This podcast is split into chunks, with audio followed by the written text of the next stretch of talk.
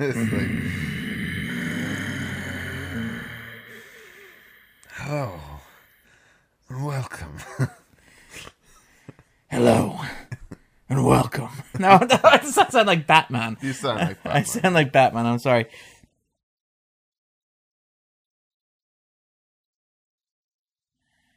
Hello and welcome to the 250, your weekly IMDb Top 250 Movies of All Time podcast. I'm Darren, I'm Andrew. And this week we're discussing Clint Eastwood's Gran Torino, number 157 on the list. His 2008 release, his last starring role in one of his own films. He appeared in The Trouble with the Curve shortly afterwards. And one of his highest ranked Is movies. Uh, no, he didn't direct it, but he, he starred. Oh, okay. Um, he did it as a favor for the director who had worked with him as a producer. Hmm. And it was sort of like it was a nice sort of going away present.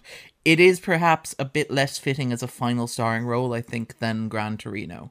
Hmm. Uh, in that, in, in the trouble with the curve, he plays a retired sort of baseball. I think it's scout who's basically looking for a next big thing and dealing with the relationship with his daughter. It's a much more conventional film than I think Gran Torino is. Whereas I think when he decided that he was going to retire with Gran Torino, Gran Torino, I think in many ways works very well as the final Clint Eastwood starring film, even if it's not. His swan song. Yeah, his cinematic goodbye. I mean, because he, he has a swan song. he literally has a swan song. It's spoiling nothing to say that uh, Eastwood, who actually, to be fair to Eastwood, he has he does compose and he has sung in the past. In fact, when he talked about singing on the soundtrack to Gran Torino, he refused to use the word singing because it brought back memories of Paint Your Wagon. which was was famously a box office and critical disaster, uh, which had a role written specifically in the film adaptation for him, um, and was generally regarded as one of the worst movies ever made. Not on the bottom 100 though, because it has a sort of a cult appeal. It's too good for that. It's too bad to be good to be on the uh, on the bottom 100. But yeah, so basically the um, Gran Torino it's made, made famous by The Simpsons. it is indeed. That's the only place that I would know it from outside of like reading Clint Eastwood biographies because nobody talks about it. It's one of those great unspoken sort of shameful secrets of Hollywood history. Um, that Clint Eastwood starred in a musical with Lee Marvin because who's always drunk and violent. Or is it Irish Brick? Yeah, Mick, whatever. Um, there may be a lot of racism on this podcast, but it's okay because we're only ironically quoting it from the film in question. Yeah. Um, we can say what we like. I, I, I, the, the, it's too early in the morning to, to process how I feel about about this movie. I feel like I'll say lots of things that I don't want recorded. that have very different sort of perspectives on it. Well, I mean, this is the first time you'd seen the movie, It's, right? it's very early in the morning. The f- first thing we did was we kicked the Jew off the lawn and, and went about our day. Um, Jew, right? uh, yes, Okay. Um, but anyway, so this is the first time you saw the movie, Andrew. That's right. But I think you said last week either you knew the ending beforehand, or you'd seen the ending beforehand, or you'd seen bits and pieces of the film beforehand, possibly. Yeah, I'm. I'm I I feel like this might have been my first uninterrupted um, watch of the movie. Although, although some of it I did watch with with with Spanish subtitles. Yeah, which really threw us off when we got to the, the bit where the Hmong characters were speaking and supposed to be translated. Exactly. So yeah, yeah. Darren was like, "What? What did he say?" And I was like, "I don't know." Andrew's Spanish not not as strong as he thought it was. yeah. But um, so, what did you make of it? Very broadly speaking. Um, I enjoyed it. It was it was good, and like I say, I was ho- I was hoping I would have um had some kind of revelations in my mind about I'm I'm the, the there's going to be a big reliance on on, on Darren to talk. Okay. during, during during this one because yeah, it's um it's a challenging movie. I don't want to use the word problematic. Um, No, it, it's, it's not but a comfortable movie. It's an awkward movie, and it's Yeah. Like it's awkward in ways that, in some ways, are clever and challenging, but it's also awkward in some ways that maybe are a little bit lazy. It's like I am relatively fond of Gran Torino. I like it a great deal. Um, Hmm. I think that it works in large part because of what Eastwood brings to it, like the presence that he brings, the history that he brings, the sort of ex- cultural expectations that Eastwood brings to the movie, and Yeah. he sort of carries it a great deal because it wasn't his screenplay. He didn't write the screenplay. The screenplay sort of came to him and he developed it. Uh, he did move it to Detroit, for example. That was one of the decisions that he made as a director that he wanted to move it to Detroit because of tax breaks, and I think that adds a lot of character to the film that wouldn't otherwise be present. But a lot of why Gran Torino works, and we'll maybe talk a little bit about the parts where they don't work in a moment. I think you can go just about anywhere and get tax breaks. At- at this in, rate, in, in in, in America, all this is, the, the, well, there was- Atlanta at the moment, There was, exactly, yeah. There was there was a piece on last week tonight when um, John Oliver was talking about all the different tax breaks uh, that are applicable in different jurisdictions in the United States, where they basically say, "Come to blah, and Yeah. pay no tax." Yeah, well, like Amazon in Seattle, for example. Like Yeah. Amazon's moved to Seattle, and it caused a huge disruption in the city to the point where people are wondering, like, is there Was any that where point? they eventually went? That's where they eventually went. Um, is it Seattle? I'm thinking of, but it's it's one of the places. This is the, the, the, the recent one. No, where- not the recent one. Oh, okay. This is historically I- speaking, because I think they're bidding again. I think there are Yes. states kind of uh, bidding again to attract Amazon. And what they're doing was they, the number of reporters went and looked at how it had affected Seattle and whether or not it actually added anything to Seattle's economy to have it there. And, and it had added a bit, but it had also added a huge amount of disruption because everything in the city then ended up being geared around Amazon and it causing like traffic disruptions, it causing disruptions to public facilities, it causing all this sort of hassle that then it wasn't necessarily making up with contributions to the local community or to taxes or to anything like that.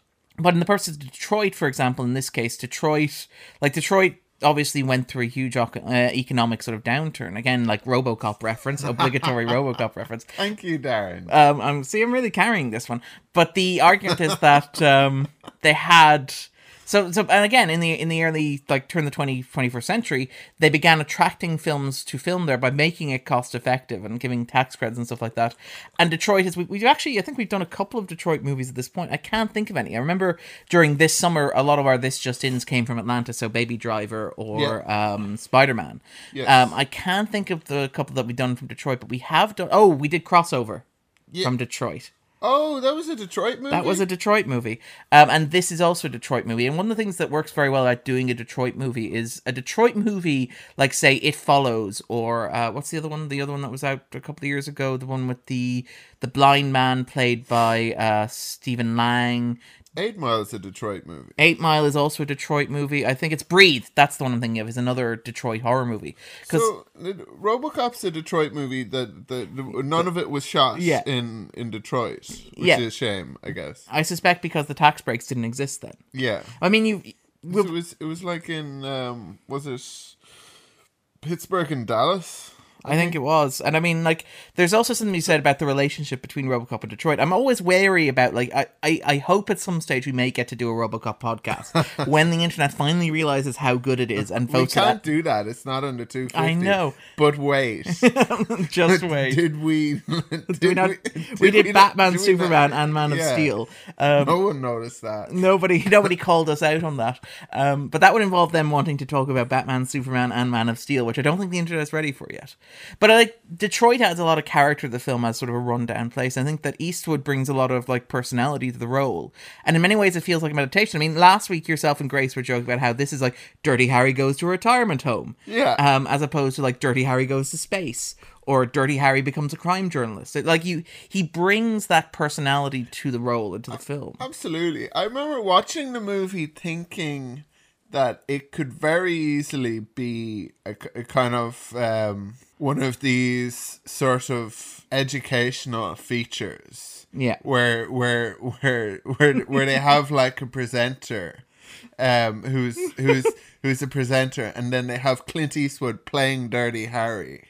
And they say, "You see, Dirty Harry, they're not so bad, are they?" Yeah. he's like, "Yeah, I suppose." I, Why does he sound like Al Pacino? yeah, it sounds too. Last night I feel like I had nailed na- it. you had and, nailed and, it. And, and now it's gone. And But the moment like, is lost. I did like their food. Um, yeah, yeah. And they respect their elderly. yeah, Uh, and then it shows like little clips from from the film that explain. Yeah. yeah, yeah, yeah. As he's kind of like, And um, while Sue is helpfully explaining the cultural context of yeah, what's going on. It's No, it's like um, what's th- th- that Simpsons thing? Is it like the world without nickel? it's like the world without Asians. yeah, or uh, uh, Yeah. or Hmong. But yeah, I think like one of the things about Gran Torino is that it it walks a very fine line, and it doesn't always walk it perfectly, which we'll probably talk about a, a bit in the spoiler zone. Nor do I think sh- uh, Yeah. I should it. Like the, the the the this this comes across as a movie by Clint Eastwood, and I Yeah. think it's important that it is because I I think oftentimes like a movie like this could be could be made with the same sort of um, underlying issues of race Yeah, and same premise and, stuff like that. yeah, yeah, and and and the interaction of kind of old um white American with white American, also um immigrant, Yeah. um uh, Polish Polish. So like, like like the the the the. It's the funny thing in America because the only one the the, the the the indigenous people yes, are are are like foreigners in their own land yeah, because they're not white and because there's this cultural kind of um, idea that an American is Is white. is white wi- amongst white um, Americans. Americans, yeah, um, which No. is so strange. But the, the the this yeah this is a movie about so called kind of old America uh, meets kind of new America yeah. um, but it, it's it's it- yeah essentially it's it's it's it's a it's a w- white person's America versus a person of color's America, and it could be done um, in a very kind of sensitive, almost pandering manner. Yeah. To to to Put the to- kids' gloves on. Be very gentle. Be very aware. Yeah. Be like you know. Be conscious of this sort of stuff. Whereas the movie bristles. The movie has like a Absolutely, yeah. and I think it's important that it does. Yeah. and it, it it's not it's not setting out to to to uh, to please a liberal audience. It's it's it's it's a it's a it's a challenging movie, and it's it's by Clint Eastwood as well, who who politically isn't like as. Yeah, we should probably talk a little bit about, about Oh, yeah, Clint yeah. Eastwood, right? Because But at, at the same time, he's he's not Mel Gibson. no, no, no. Like, this, So- is this, this is the thing. Like Eastwood's. Okay, let's talk a little bit about If you Eastwood's. compare like um this to uh, Hacksaw Ridge, the, the well, portray- if you compare Hacksaw Ridge to um, what's it called, the Iwo Jima movie? Letters from Iwo Jima, yeah, Yes. Uh, where there's a much more like Letters from Iwo Jima So is it's probably an entire movie from the point of view of the Japanese, and yeah, it's, who it's don't have a point of view, who are just faceless Hacksaw Ridge, monsters in really. Hacksaw Ridge. Yeah. Yeah. Well, I mean, let, let's let's talk a little bit about Eastwood because Eastwood's a fascinating character in terms of Hollywood and in terms of his politics and stuff like that. Eastwood is a very odd person to peg down in that he's to many Americans and to many people, he's the face of sort of an American, um, like an American machismo. Particularly Yeah. because of his association with, say, westerns and vigilante violence in, say, Dirty Harry and stuff like that. He, he's sort of a face of a sort of a conservative, old-fashioned idea of American masculinity, right? But you also have like if you look at the films that Eastwood's made, and particularly as a director, like Eastwood is a much more nuanced director than I think people give him credit for. And like he has this really interesting relationship with the Hollywood establishment. Like so for example, Eastwood's filmography is full of all these really weird and, and like Eastwood's relationship is basically he, he works with Warner Brothers and he makes one movie a year and it's an astounding rate of productivity for a man who is now in his 80s but even when he was younger he was working at like the pace of Woody Allen right but on films that were much more technically in production sort of ambitious in terms of like Allen would work on kind of standing sets with casts that he knew working on films that were dialogue heavy whereas Eastwood would tend to do things that were a bit more ambitious like say The Bridges of Madison County which is like a great romance or Bird which is the biopic of an African American jazz artist or White Hunter Black Heart which is a film about John Huston trying to make the African Queen Is, is Bird a Charlie Parker movie? it is yes sorry Oh, okay. um, but it, it is it's and he has this sort of ambitious sort of streak through him. And he also like Eastwood's politics. Eastwood's politics are hard to peg down because he is much more Sorry. I, I'd never heard of Bird before. Yeah, no, and it was massively underrated. There's an argument to be made that Eastwood only really gained acceptance by American the American critical establishment in the 90s. And he's one of those directors who like he goes to Cannes. The French adore Clint Eastwood, which is crazy given like how stereotypically American and macho he is. Like Gran Torino, the film that we're talking about now, was locked out of the best picture race, and I suspect its politics played a large part in that because it was confrontational. But it went to Cannes and it won the César for best foreign film. Yeah, I, is it is it true that Cannes sometimes like um, American movies when they're like a di- when they feel like they're almost a distillation of an American movie Yes. rather rather than some some kind of a um, you know um, Straightforward example. yeah yeah Yeah, and I mean, like, there's we think we talked about it when we talked about Paris, Texas. That's Yes, thing, yes, yes, where it's a road movie, but it's a very weird road movie, and Yeah. and then sort of it did very well in the continent, it did very well in France as well.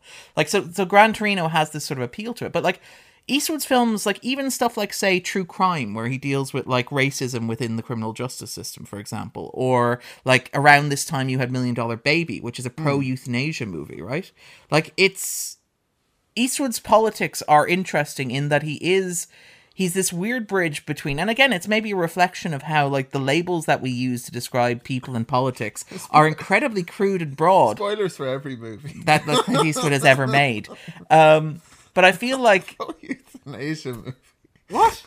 I I yeah I I I, no, okay. yeah, when I I- say pro euthanasia movie, I don't mean in the same. the movie is I don't mean. I don't mean in the same way that I know Dirty Harry is a pro euthanasia movie or whatever. Like I don't mean it in like an ominous, ironic way. I mean it's actually a discussion of euthanasia that decides that a person's right to end their own life is their own. Because I mean Eastwood's talked about his parents' the politics. final ten minutes of the movie isn't it It's the final hour. Like it, ta- it does take a turn. It takes a turn, but that turn comes about the halfway point.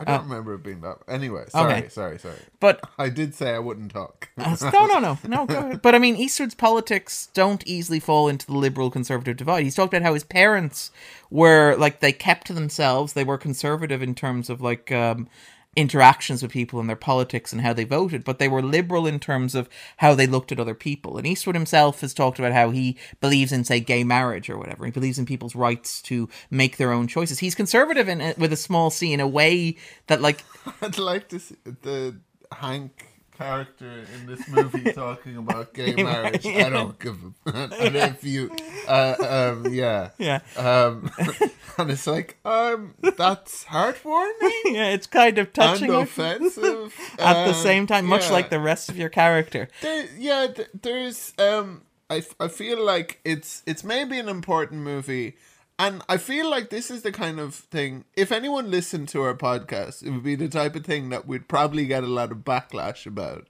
Yeah. Because I'd like to say that my Twitter is alive with a lot of kind of um, some rightful um, indignation and some kind of non-constructive demonization of the of the political right. Yes. Like I'm reminded of of earlier in the year when we especially focus on American politics. Yes. Um, well, because and- that's what that's what Twitter seems to be alive with. Like Twitter's attitude towards Irish politics. I mean, it's there, but it's not as intense because there's not Yeah. as many of us. And it, but the, the the um, I think it was last year. Senator John McCain was, I think he was in hospital. Yes, with brain, he had a brain tumor. Yeah, but he he was he was coming out of hospital to vote, and there were a number of people talking very cruelly about about This guy whose vote prevented the repeal of healthcare of, of the the ACAH ACHA. Yes. Yeah, but this this was based on the assumption that he was coming out of hospital to um to support the repeal. Yeah.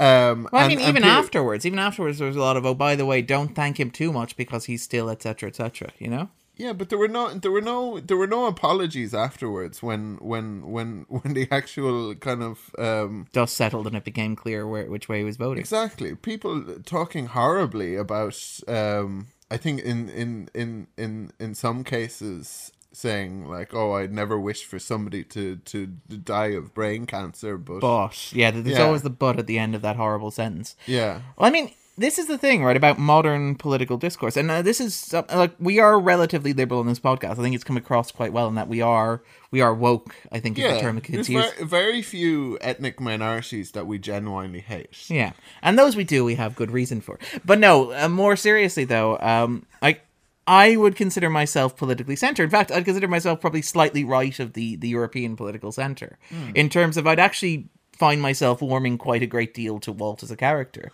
But I mean, one of the things about the past couple of years, or the past year and a half, is that I feel like certain movements on, say, the political right have gone so far that I feel like I've, I've been pushed into the radical left in comparison or whatever, right? But there's this refusal to engage in dialogue. There's this refusal to accept that somebody can have a legitimately different political point of view from you. Uh, and there's a tendency to assume, like, for example, say, certain aspects of Trumpism are morally repugnant and, and disgusting and, like, no compromise on that debate. But that doesn't mean that you can't have a meaningful conversation with somebody who is politically conservative. Yeah. And that, that's what I think is, is missing in modern politics. Like, that it is possible for there to be a difference of opinion between people who hold different political opinions and to find a middle ground or to discuss or to talk about it respectfully.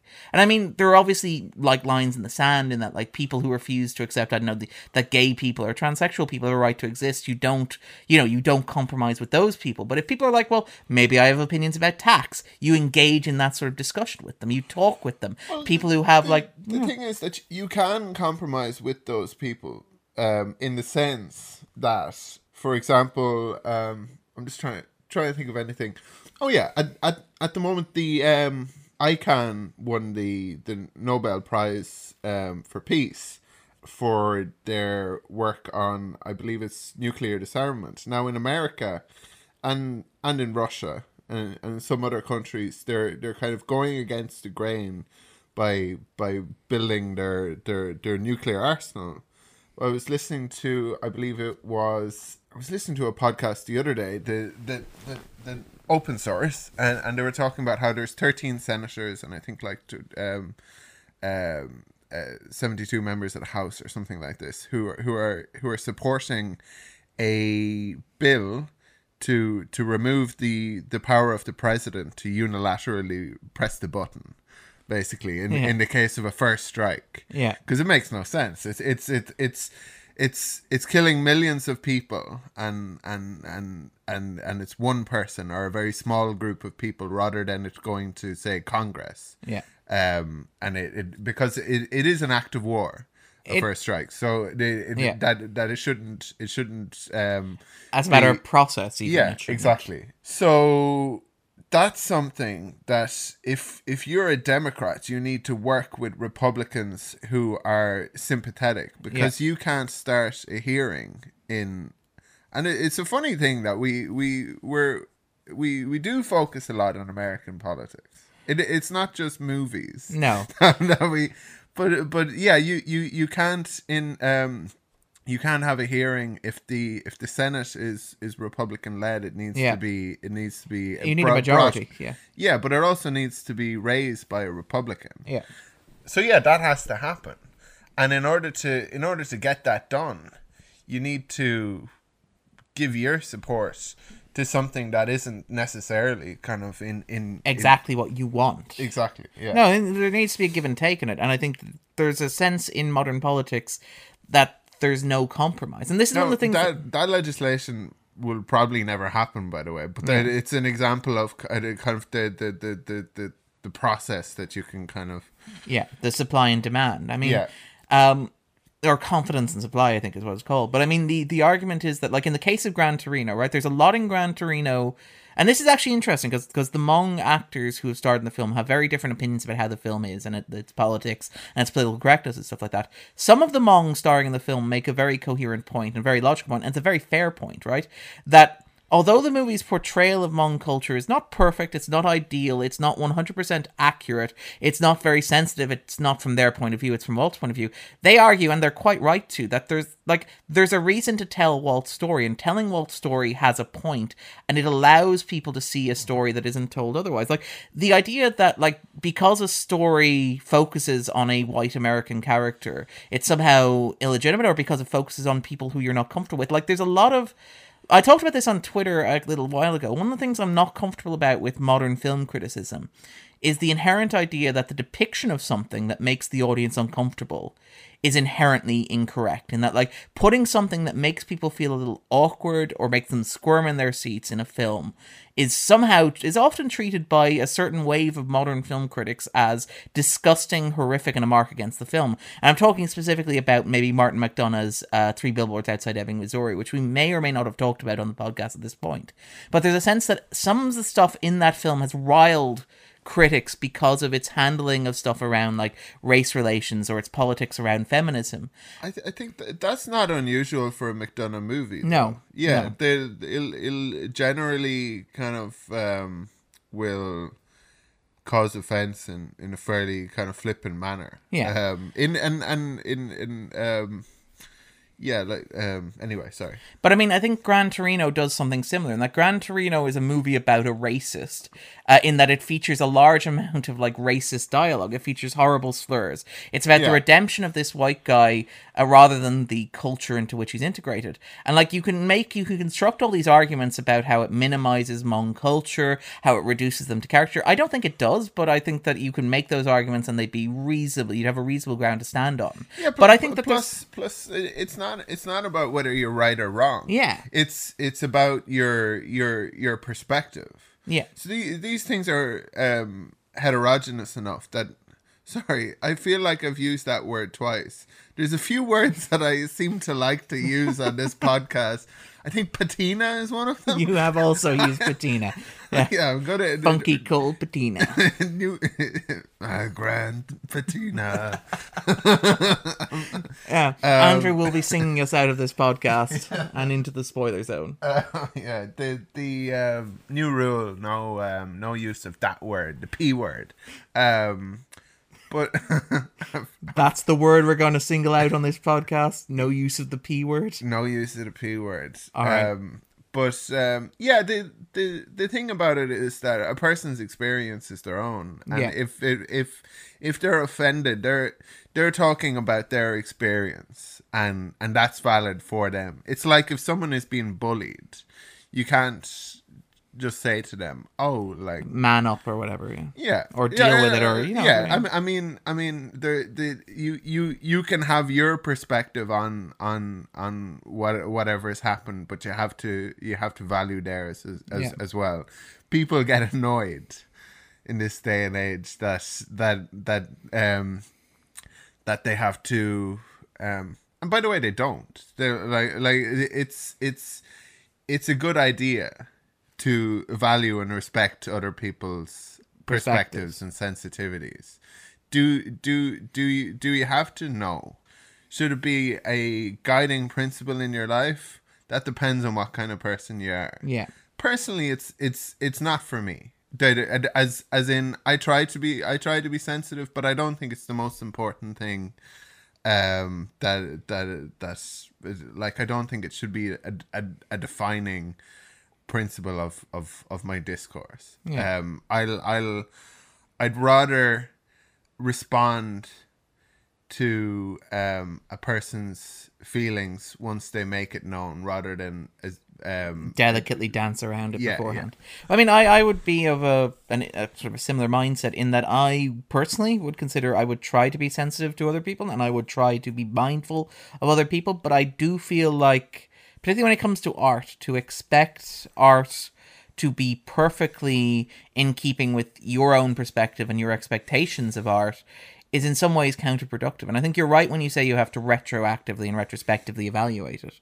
Because I feel like you end up dancing around eggshells and you end up with this like if that is your definition of art, if your art definition of art is that it shouldn't offend anyone, you end up with very tame, very safe, very bland art. yeah And I feel like like Gran Torino is an imperfect movie, but I'm glad that it exists and I'm glad that it's made because it, it, it resonated with a lot of people. And I mean, like, you can argue that like it's a film that exploits, say, that the Hmong characters for the, the journey of a character like Clint Eastwood. But here's the thing, like people watching this film, there are lots of people like Clint Eastwood's character, uh, Walt, uh, Walt Kowalski, in this movie. There are lots of people who are watching this movie who will maybe think about things that they wouldn't have thought about otherwise as a result of seeing this movie. Yeah, and, and- to say that's a bad thing to me sounds counterproductive. Like, yeah and you're not going to get these people to watch the kind of movie To watch Moonlight, for that- example. Yeah, that um, I suppose like like I I feel like Moonlight was. Yeah, no, I think that's a fair point. That a lot of people wouldn't want to to watch Moonlight. Not wouldn't Al- want, but wouldn't have I- access to and wouldn't consider it a priority. Like I feel like a Clint Eastwood movie comes with a built-in sell. Like Gran Yeah. Torino was the Christmas movie for the Mooney family in 2009, I think, right? Yeah. Which is and and one of the appeals of doing the Mooney Christmas movie is it has to appeal to an audience of about 15 people with very radically different perspectives and very radically different expectations of a movie. And like you I couldn't screen Moonlight in that slot as much as I love Moonlight because when I tried to screen Inside Out in that slot, it got murdered. Yeah. Uh, by the way, I make this sound like a really exclusive film festival. um, the screening and polling results were just the truth. But no, you could screen Gran Torino to a certain type of audience, and it would get a great response. And I think that like having that response and having that conversation afterwards, like enabled by Gran Torino, is worth any of the problematic stuff. And there is problematic stuff there. I know the the other p word that we're not supposed to mention, but there is that stuff there. But you get past that by having the conversation and i think that it's worth having the conversation i think that any awkwardness around the film is sort of funny thing, justified when you say p word, I'm wondering what, and then and then I thought of it, and then I thought, do you know what's an interesting thing is is that there's some there's some racial epithets like for for for example, I Irish people if if if they were referred to in this movie, are they mick i believe yeah mix? mick is used to refer to the barber isn't he is the barber No, he's a he's a oh he's a oh okay yeah sorry um we'll, we'll, we'll edit some of that out yes That's correct. Yeah, all of this will be bleeped. I hope, Darren, not just the bits you say. yes, he is a.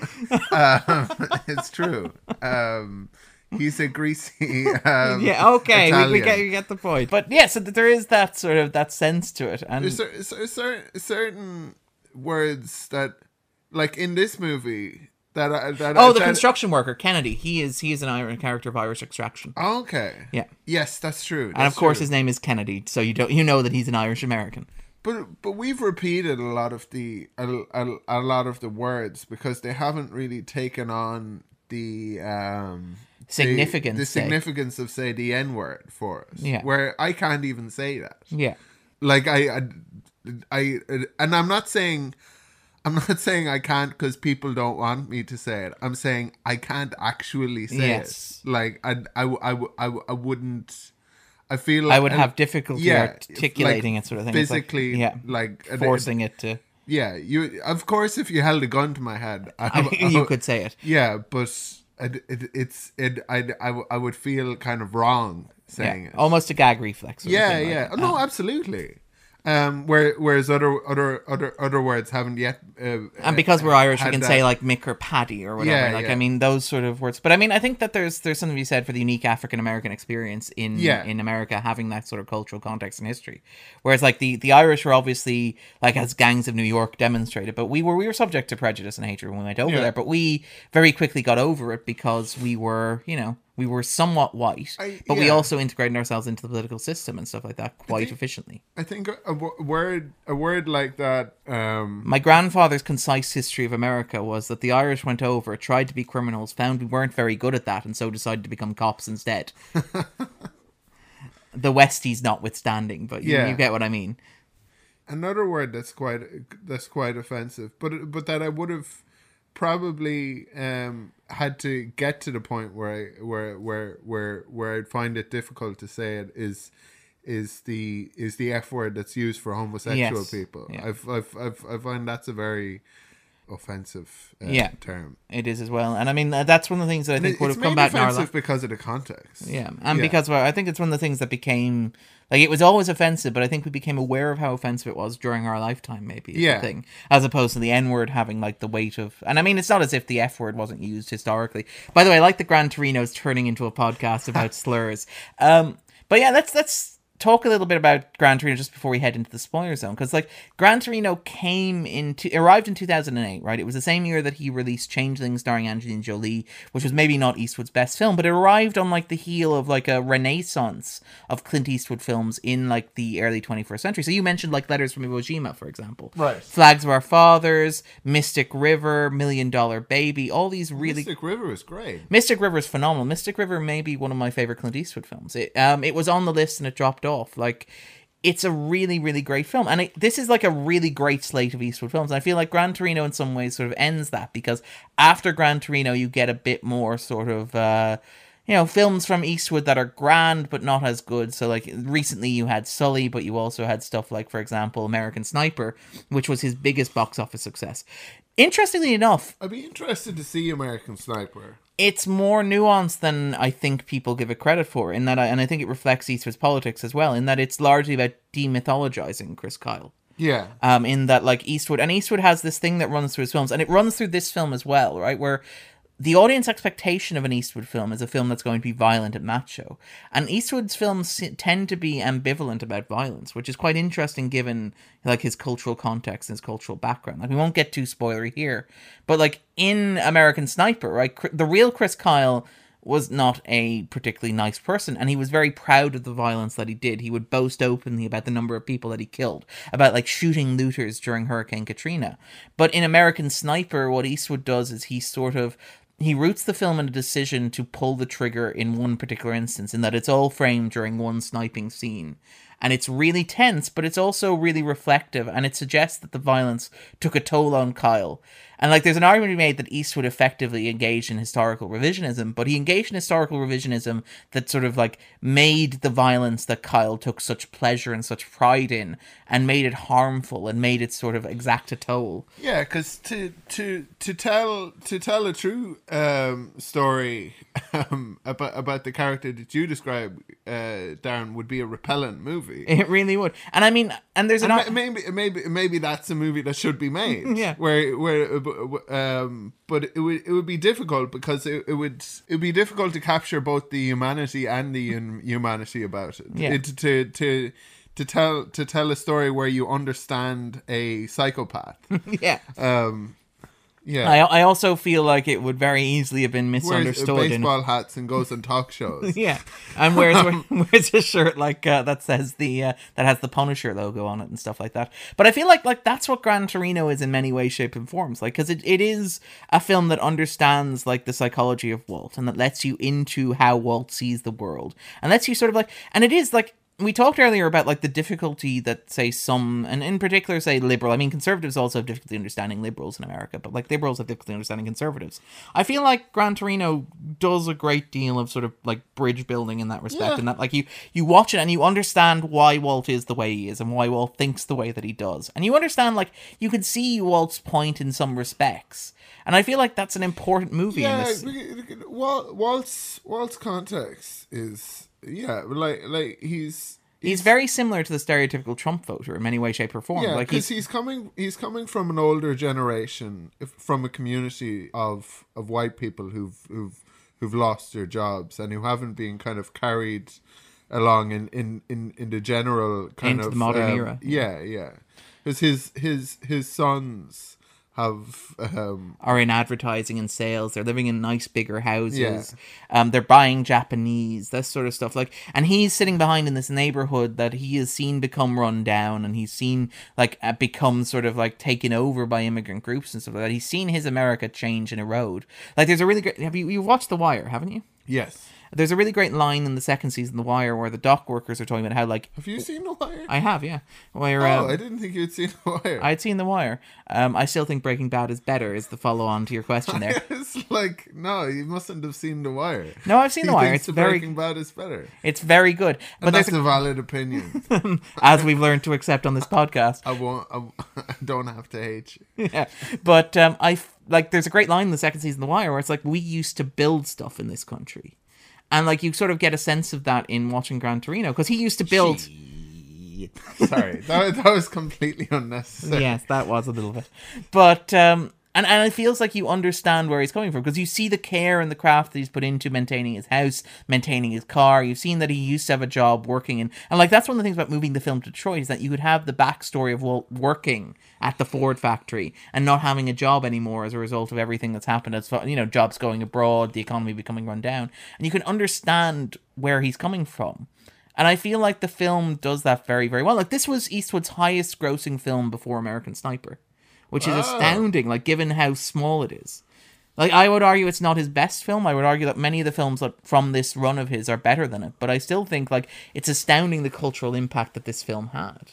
and it, surprised it was bigger than Million Dollar Baby. I thought Million Dollar Baby was well. I feel like it was it was a big success at the Oscars. Oh, it was, yeah. yeah, yeah. Um, But commercially, it wasn't uh, as as big as this. I guess. yeah, which is ironic because this was commercially huge, but not a success at the Oscars at all. It was completely shut out. Curmudgeonly huge. Yeah, curmudgeonly huge. But anyway, so with that in mind, then I guess the only thing left to ask is, Andrew, do you think this movie belongs on the top 250 movies of all time? I like. I'm glad it is. I don't know. I, I like it's cer- it's certainly yeah yeah. I'm, I'm, I mean yes. The, the I don't know if I were going to craft my own list whether whether this would be on it. I think it gets points for being as you say a a a bridging movie. And I feel like people will disagree with that, and they're they're They're entitled to. entitled to their opinions. But I think this is an important an important movie for a kind of a d- divided world, and I suppose es- especially in the context, particularly in this day and age. Yeah. I mean, I, I would feel the same way. Like, I don't think this is Eastwood's best film. I don't think this is Eastwood's best film of this particular run that he was making. I think Iwo Jima's better. I think Million Dollar Baby's better. I think Mystic River is a lot better. Uh, but I do think that, like, it is, as you pointed out, it's an important movie, and I think it's important to see that's a perspective that doesn't necessarily align with yours or mine own like perfectly and to see that reflected on the list and to see that it's not monstrous that it exists and like this conversation is not something that we should be like pushing down or shouting down. I feel like Yeah. it's worth having. And so yeah I, i'm really really glad that it's there. All right then. With that in mind then we will segue neatly into the spoiler zone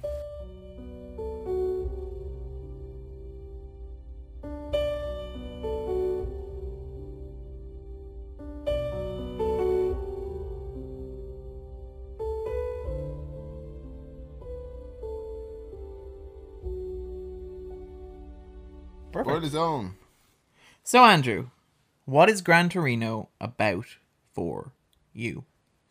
Um, it's about race. It's about America. It's about age, I guess, as well. That's what the, that's what it was about for me. It- it- I I mean, uh, that's that's that's to put it very briefly.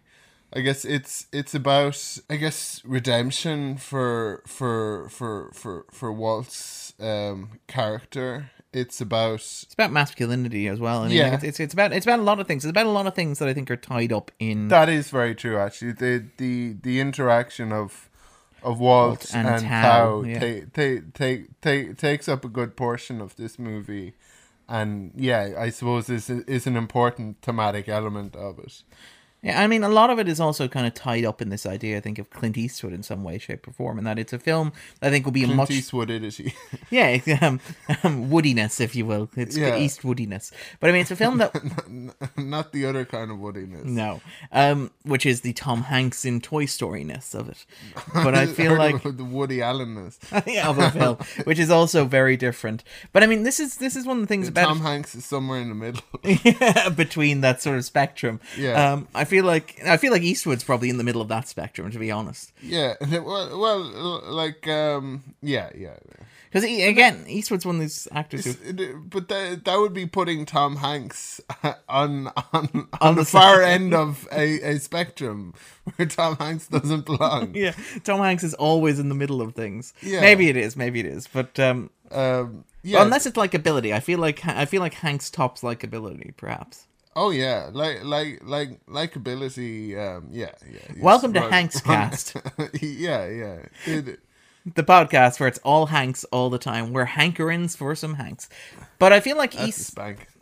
That's a Hankin, I think you mean. Yeah. But um, one of the things about Eastwood is like this is a movie that I think works as well as it does because it has Eastwood. I feel like if you took the same script, even the same script with the exact same words, exact same language, and gave it to any other actor, say Robert Redford, to pick an actor of a similar generation, it wouldn't work as well because it doesn't have the same almost mythic weight that it, that Clint Eastwood has. Like Clint Eastwood is a an actor who is or even a director who has this sort of because he's been around for so long because he was like he dates back he did like raw was it uh, rawhide in the uh, in the 50s and sort of into the westerns in the 60s 70s 80s like he's he's a cultural institution in terms of like american pop culture and he has this sort of He's like the same age as the Walt character, basically. Yeah. He started out in in fifty one, um, killing Koreans.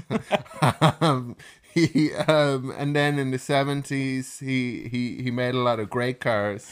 yeah Um, one of which he owns yeah, and and then sort of now he just stares at his ungrateful children who sometimes take roles in his films, like Scott Eastwood does here, for example, in a, a rather awkward role. He plays Trey, the, the white kid who accompanies Sue while she's walking and encounters the African American. God damn it, I hate you, You Um, punk cock. But um, yeah, he I, I, I added a very 2017 word into You his did. dialogue there. Well, I mean, you you you read that interview around the time of um around the uh, the release of around the Trump election, where Eastwood and his son did an interview together, and I think they got the cover of I'm not sure whether it was Esquire or GQ, but where Eastwood referred to the current generation as the pussy generation. Yeah, Um, so that's sort of that's where we're coming from in regards to that. And like, I, I, I, we'd be very quick to dismiss that, but there, there, there, there is a, certainly a a movement of people who feel who feel that. Um, sorry, let me articulate what I what I was trying to say. I guess before I react to it, is that there is a movement of people who feel that there's there's an old fashioned masculinity that's been that- Eroded. uh, that's been eroded and replaced with sensitivity training and um and and and and a kind of a a um fearfulness and that the, the, the that the the Like, and let's be clear on this, right? This argument is not just coming from people like Clint Eastwood, who has like who would be the embodiment of like you know grisly old-fashioned sort of conservatism. Yeah. This came up in Nancy Meyers' The Intern, which is a movie starring Anne Hathaway, like a year and a half ago, where they had a big discussion about what happened to old, you know, to men like Clint Eastwood. What happened to men who were manly men? And then you just look at the current generation, which you includes see you know, the way you even say that is very kind of is very dismissive of this point because I, I think this is another way in which in which in in in which you take it's like it's either one or the other Yeah. so um we're we we've come a long way from from where we were then and we should be we should be glad about the the, the progress we've made which which which is which is true but uh, to to to to say that the that there's nothing to those those sorts of comments i think it is it's to I'm kind not of saying assume there's that- nothing to them. I'm saying that they're they're interesting in in the like, the cultural conversations that we're having, and that like we're also having like at the moment we're stuck in the middle of like this big debate about toxic masculinity with regards to like Hollywood and with Well, regards to men in powerful a- positions. The funny thing is, there, like, the it really clouds the issue because there's there's there there is no doubt a problem with toxic masculinity. The idea is that if if you're going to be a Clint Eastwood type, you're also going to grope uh, people. And and And it should be noted and- that and- Eastwood doesn't like Eastwood like exactly the, the, the, the, for all that Eastwood has a reputation as a traditionally masculine and conservative director, like it's worth noting he has none of the marks against him that someone like say Woody Allen, who would be considered Yeah. more liberal, does. Oh yeah, and the, the, the, and and I'm sure uh, Weinstein as well. Yeah. it was uh, like, a like major this- Democratic donor. Like not to turn this into a you know a conservative podcast, but yeah, like Absolutely, and then- and and the there there's this there's this idea that you um because I I feel I feel myself personally that I don't I I I like to feel fluid in the in the kind of person and um, identity I have. I I like being someone who can who can play rugby and knit. You know? Yeah. Um and and and that and that those two things aren't mutually exclusive. And and and there there's there's there's kind of an idea that um if we're the problem is that people are stupid. and and and and that and Tell that it like if- it is, Andrew. Yeah, then and, and and that I suppose if you make a movie like this which celebrates um, old-fashioned masculinity, that it that that that sort of um, uh, clarion call tends to attract the wrong kind of people. Yeah. And I mean, we- we've had this on the podcast before. This discussion of can you blame a movie for being misinterpreted by people Hmm. who are not obviously watching it closely. Um, to and, uh, sorry, I feel I feel like I'm I'm being more delicate about this. I'm being very pussy generationish about this. Yeah. But yeah, um, can you blame a movie for its misaimed fandom? Um, Yeah. and that sort of stuff. And I, I feel like in some cases it's very hard not to. You shouldn't, but in some cases it's very hard not to. And I'll hold my hand up and say that I've done it on several occasions, including say Cinema Paradiso, where I I have difficulties with the film in large part because of its legacy and its cult- place in culture. Yeah. But I, I do think that there's an argument made that yeah, you shouldn't blame a work's misinterpretation or the shadow that it casts on itself. Maybe I, the, I, I guess my my kind of uh, um, opinion on it is is is that there's nothing wrong with with with being a pussy if that's what you want to do, pussy. But sorry, Thank you, Andrew.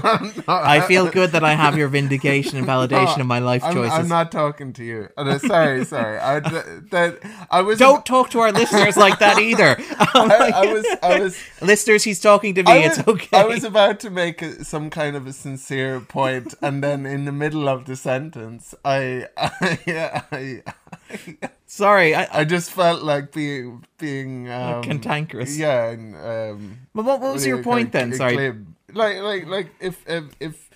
I'm trying to. I'm trying. I'm trying to think of um, words that aren't evaluative. It's okay to be um, Sensitive, Sensitive. introspective, perhaps, or even even even, even effeminate because Yeah. the, the, the, that that word is very kind of loaded you can't say to somebody oh you, you're very effeminate um in in and in the hope that that, that they'll accept it as a compliment. yeah, yeah. No, oh, thank you. Um, but there, there, there's, there's, there's ways, there's ways you can, there's ways you can say it. Like I, like I, I, I think it's very important to have, to as a man, to have a, a, a, a feminine side. I think there's also a lot of value, um, as as Clint Eastwood would would put it, to to not being a pussy which wi- and and and that it's something that you can that you can have. I and i suppose de- de- de- develop my understanding would be that the kind i'd be interested to see what what clint eastwood means when he says pussy. And and when when when he when he when when when when he talks about when he talks about men in that way. Because w- what Yeah, I suppose I suppose he probably his point is probably that men are the people. I think more more more Are broadly speaking, and- uh, yeah, and the people should should should be able to do DIY and and and and and should be okay with like going out in the nature and getting cut and yeah. um, well, I, I go I'm like I, or- I even more basically, I'd say Eastwood suggesting that you should be willing to have tough conversations and stuff Yeah, like that, as yeah. opposed to dancing around issues or feeling like you're you're or being being in a in a bubble kind of a um yeah, where your views are not challenged or catered to, or your views are not challenged, but they are catered you, to. uh, echo chamber. Yeah, that sort of stuff. Again, I, I, I, I called it very early. I'm going to say a lot of things that I'm not comfortable with, with being recorded, and that you know it's fine because I I'd, I'd rather I suppose uh, say say say these things and then if anybody listens and thinks I'm a complete moron.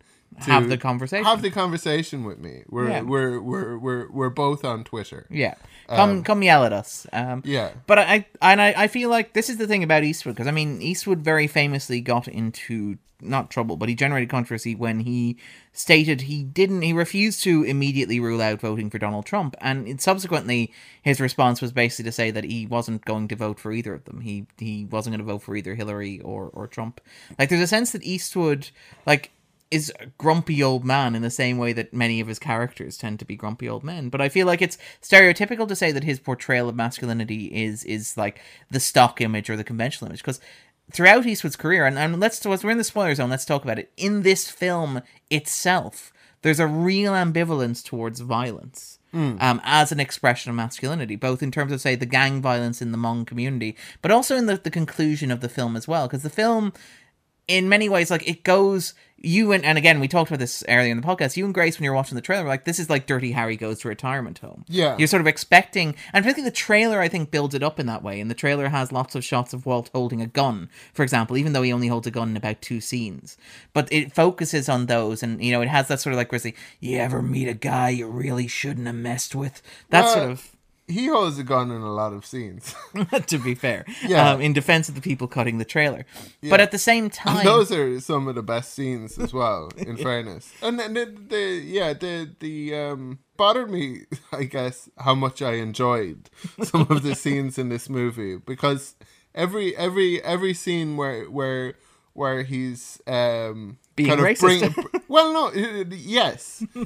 So he's he's he's he's bringing his kind of brand of justice, and it's always peppered with these um, racist um, uh, uh, uh, slurs yeah. the whole way through the movie. Yeah. The- even so- at the end, even Yeah. after he's learned his lesson, even after he's become sort of like he's he's come to embrace the Hmong community and accepted that they love him more than his own family.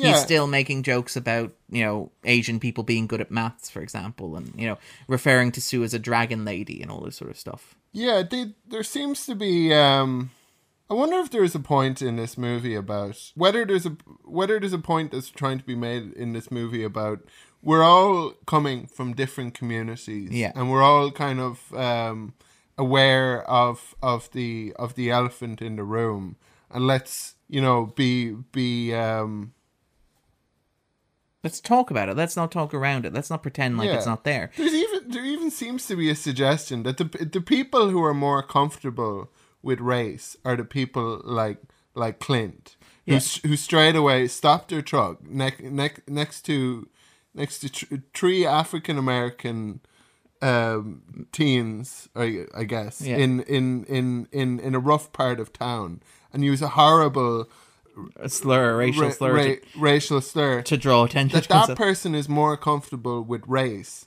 than the um the white guy trying to integrate in Exactly. Trey, for example, who's Yeah. wearing who's appropriated the culture and stuff like that.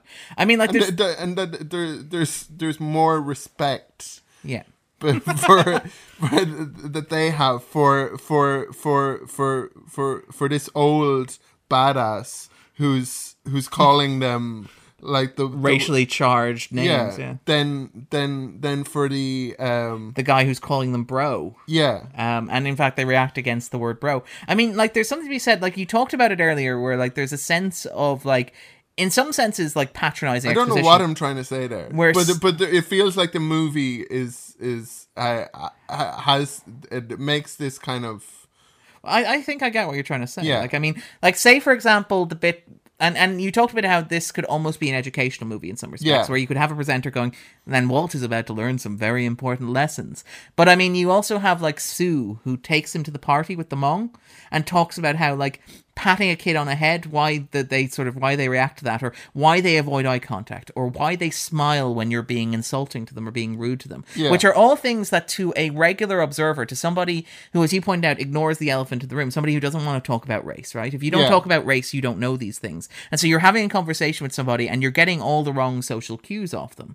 And so you're prone to misunderstand because you don't want to talk about race. You don't want to talk about how a cultural background is different for somebody else than it is for you. Yeah. So you assume that you're working on the same level. Whereas Walt comes in like a bulldozer and he's just blunt and he's crude and he's offensive. And obviously his racial language is not called for. But the fact that he acknowledges that the Hmong are different from him Yeah. means that he can have those conversations and he can understand in some way their culture in a way that somebody like Trey, who's eager to appropriate and who's eager to claim to fit in, you know, can't. Hmm.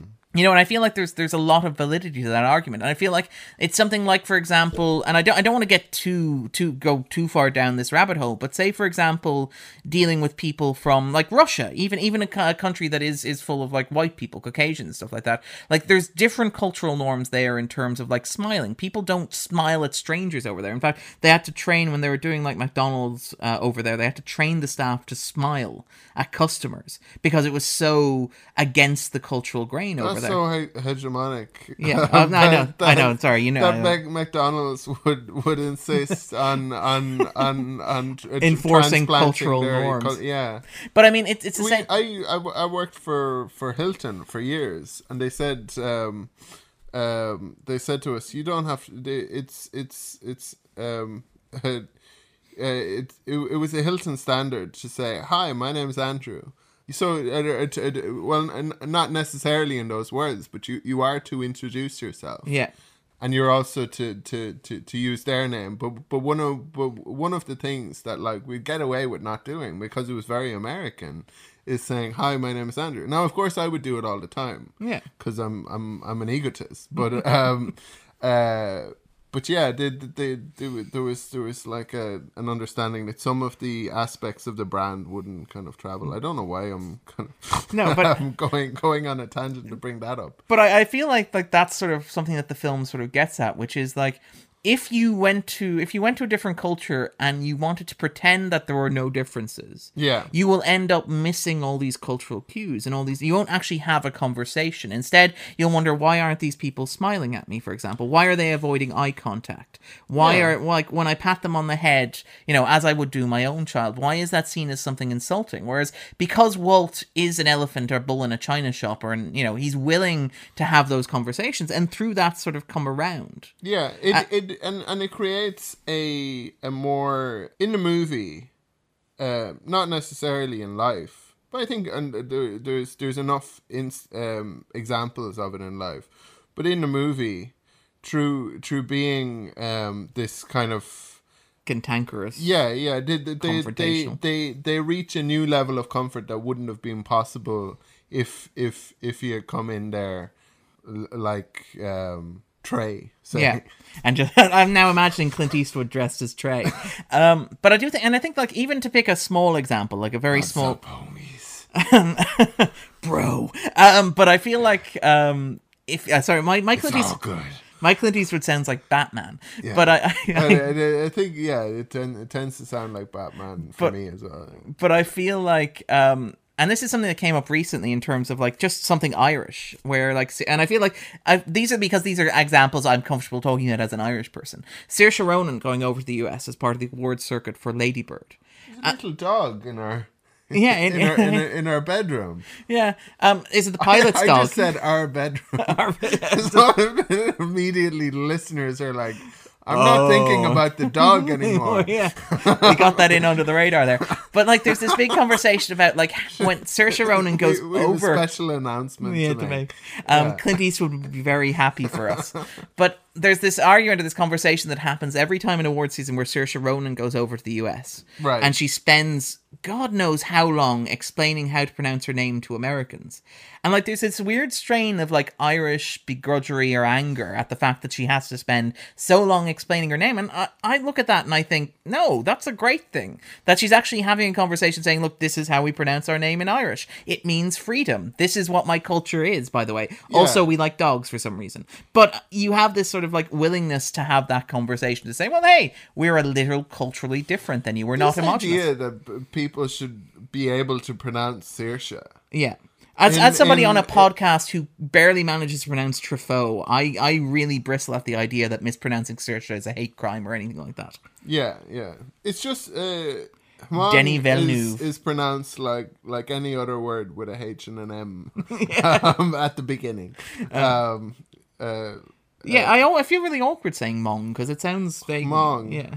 Hmong, But uh, But I, I do feel like the movie kind of gets that across, and its bluntness and willingness to have those conversations works really well in its favor. I think in its own way, it also works to start awkward conversations that might otherwise not be easy to have. Like, I feel like there's something fascinating in the way the film suggests that, like, Walt doesn't feel connected to his own children. He feels very disconnected from the next generation of his kids. yeah, and very um, spitefully. Oh, yes, yeah. gives them nothing. Yeah, in his well like this is the thing about Walt like Gran Torino is not a subtle film by any measure of the word. Like it's Yeah. its introductory shot of Walt is him at his wife's funeral, the camera pushing in on him, and he's got this look that on any other actor would look constipated, but on Clint Eastwood you can tell is just pure rage at the mere existence of the world. And you have this conversation between his two sons about how like how awful and unloving and like how spiteful he is. Like he can't even measure up to be polite at his wife's funeral, that sort of hmm. stuff. And like I feel like the film conveys that very well. And there's this like the scene with his kids where his son is suggesting moving him to a home so they can have the family. Like Eastwood is underrated as a director, I think, because he is quite an ambitious director. Like if you look at stuff like um, Play Misty for Me, it has a really great montage sequence from a first time director. It's like he's the Bridges of Madison County, I think, is very stylistically experimental. Gran Torino is a much more straightforward film, and like he shot it, I think, in 30 days, which is remarkable. Like he's a very Oh. yeah, Eastwood as a director tends to be like he will shoot and print. He doesn't do second takes. He doesn't like second takes. Um, but that that sort of emphasis. second takes to this movie, I don't think would have really made because you've got you've got a very you've got a great actor in Clint Eastwood, and um, I also liked his barber, but for John Carroll Lynch. John Carroll Lynch. But there's there's no one else in this movie. I don't think w- w- w- would have necessarily benefited from from a second take. There aren't really. That's one kind of. But I I, I don't think it's a problem.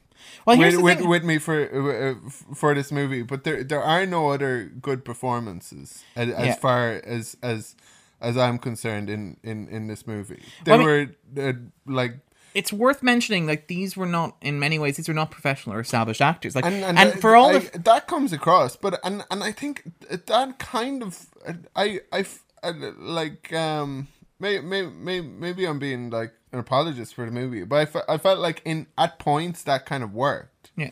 Well, I mean, it's also worth noting for all the film is accused of being insensitive. And I mean, like, to be honest, uh, Bee Vang, who played Thao, has talked in years since about how he felt, like, excluded and sort of locked out on the set. And he feels like that was a race thing. Part of me sort of suspects that's a Clint Eastwood thing, and that, like, Eastwood, as a director, doesn't manhandle his actors. He doesn't, like, he's he's not known for being very sensitive to his actors' demands. Jeez, Thao, it's a movie you're not actually my friend Yeah. sorry b But um, well, I mean, there is that discussion with that great story about was it uh, Malcolm McDowell when he did uh, Clockwork Orange with Stanley Kubrick, and they would play table tennis and ping pong every day while they were shooting. And when they finished shooting, Malcolm McDowell was like, "So we're playing ping pong tomorrow," and and Kubrick was like, "No, no, we are not." Um, but I feel like there's like the thing is that for all the film gets accused of being insensitive, like Eastwood went out of his way to recruit Hmong actors. He didn't cast like generic Asians. Like there's a lot of discussion even about like whitewashing, but even just like casting, say, Chinese actors in Japanese roles and stuff like that. Yeah. Like Gran Torino, like for all that it is like politically incorrect or awkward, the, the production team went out of their way to find like Hmong performers to play Hmong characters, which are Yeah. Hmong characters, apologies. Um, but who, and I feel like that's something that really stands the movie's credit. And I feel like it does have a sort of an amateur-esque quality to it, but I feel like, and you're right, I feel like it adds a lot to it. I feel like it feels more genuine in some ways, which is very, it's a, when when sue Sue, who's played by Ahney Her. Yeah, when when she is beaten and raped at the um towards Climax the, of the film. yeah end of the movie, it's very affecting, Yeah. and of course that, that's always going to be very um affecting in a movie. But it uh, like it well, I suppose it could be done in a way that that that is less or more effective. Yeah. But it, uh, like the the. The there, there was there was a certain Well, that's that's kind an, of that's I would argue another example of the film not being particularly subtle in that it, like it needs a revenge narrative, so it goes for the most obvious and straightforward way of doing it. Like that would be one of my criticisms of the movie is that I feel like I feel like the attack on on Sue is is very straightforward and very sort of like very generic plotting. I think it's it's the the easiest way to get ABC. It's it's kind of it's a point where the movie's bluntness I feel gets a bit too much. Aren't you make a movie? A fair point. fair point. Thank you, Mr. Eastwood. Sorry. Thank you, thank you, thank you, Mr. Eastwood. Um, Uh, how how how how would you have handled that? I mean, would you do you need the attack on Sue at all? You've had the gunning at the house, for example. Yes, Like, okay, fine. yes, you do. Do you do you need that to escalate? The, like after the machine gun at the After house? the machine gunning at the house. Yeah, the drive-by Where- shooting. where they um, Maybe kill the granny or something. But they maybe kill the granny. what? She was going to die anyway. they, they, they, they, uh, all they've done is is make a D, another DIY project for, Walt. Walt, who loves DIY. Um, I like this. The counterproductive uh, activities of local gangland. they're back in their house and they're like, we played exactly into Walt's hands. yeah. Okay, fine. But I, I, I still feel like there's a side of a bluntness. You could have had you could have had a character die. yeah. Like you could have had Thao say. No, you couldn't have Thao die because Thao needs to be redeemed at the end. And I mean, you could argue that yeah, killing off an anonymous relative of the family would also be similarly crass and ineffective. But I do feel like victimizing Sue was a bit like it was a bit like it's a button to press. It's a very easy button to press, narratively It is, speaking. and and and it it works. They, No, it does, it does. and I, I mean, you might have a point in in, but I I feel, yeah, I. It it was very affecting. Yes. Whether whether whether you're taking a woman's rape and using it as as as a device, and and what kind of problems does does I Are mean- incurred in that. yeah. but you you you can go forward and back with that because you can say like the amount of women who um either s- suffer a rape or sexual violence is much higher than than is probably um portrayed in in media. I mean, I think though the argument is not the portrayal of the act itself; it's more the the aftermath or whatever, and the fact that you like it's used as a vehicle in Walt's story and Thao's story more than it is in hers, if that makes sense. Yeah. Um, so it isn't. The difficulty is like it. It's it's it, an an act like that, and the victim of of such a crime is going to be one. One very understandable reaction would, would, would be that that they would feel completely devastated and unable unable to process or or, or, or having having to to to process it. It doesn't make sense for for for the victim, I suppose, of Well, I mean- of something so out of the blue as well, something so uh, like horrific for for Yeah, I- for it. I I I, I don't- feel I like, I like- don't know if it makes this it, if it would make sense psychologically. For for for say it to be Sue who who does something about it because she's it- just It wouldn't make sense in terms of Sue's character, but I mean, it, it's more, I think, not specific this instance, not specifically this instance. It's more just in general in, in pop culture, like dating back to, say, the 70s, like The Last House on the Left and stuff like that. The use of sexual violence against women as a motivating factor for masculine sort of revenge. And I think that, like, Gran Torino maybe skirts around it because of how it handles the idea of the revenge, how Walt deals with it, and that he doesn't succumb to like Death Wish style vigilantism at No. the end, which I think we'll talk about that in a little bit. But I do think that it skirts a line in some respects. Like I feel like, and I feel like it's also and also just it, it seems like a very easy way to get what the movie wants which is it wants walt to have this big confrontation with the gang. And it feels like the attack on sue is a very easy way to get that if that makes sense. And i'm not like i'm not criticizing it necessarily from like a gender sexual politics point of view. I'm more criticizing it from a storytelling point of view. In the same way like hmm. And I feel like the movie's bluntness works very well in other cases. Like I feel like the way, the efficiency with which the film establishes Walt's character and the amount of hatred that he has for the world, right, borders on comedic, but it works because of Eastwood. Like for Well, it example, comedic.